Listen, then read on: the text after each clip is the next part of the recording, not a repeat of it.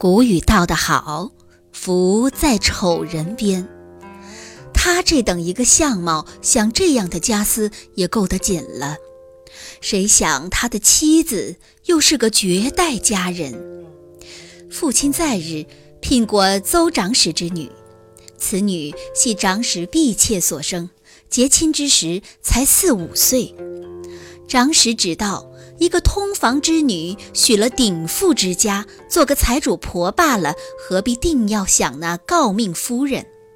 所以一说便许，不问女婿何如。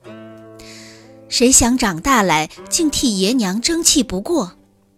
她的姿貌虽则风度嫣然，有仙子临凡之姿，也还不叫做倾国倾城，独有那种聪明，可称绝世。垂髫的时节，与兄弟同学读书，别人读一行，他读的四五行；先生讲一句，他悟到十来句。等到将次及笄，不便从师的时节，他已青出于蓝，也用先生不着了。写得一笔好字，画得一手好画。只因长史平日以书画擅长，他立在旁边看看就学会了，写画出来竟与父亲无异，就做了父亲的捉刀人，时常替他代笔。后来长史游宦四方，将他带在任所，及至任满还乡，缺里侯又在丧中。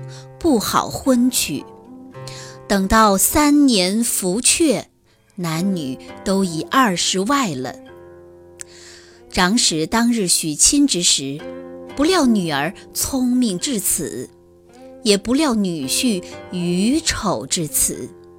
直到这个时候，方才晓得错配了姻缘，却已受聘在先，悔之不及。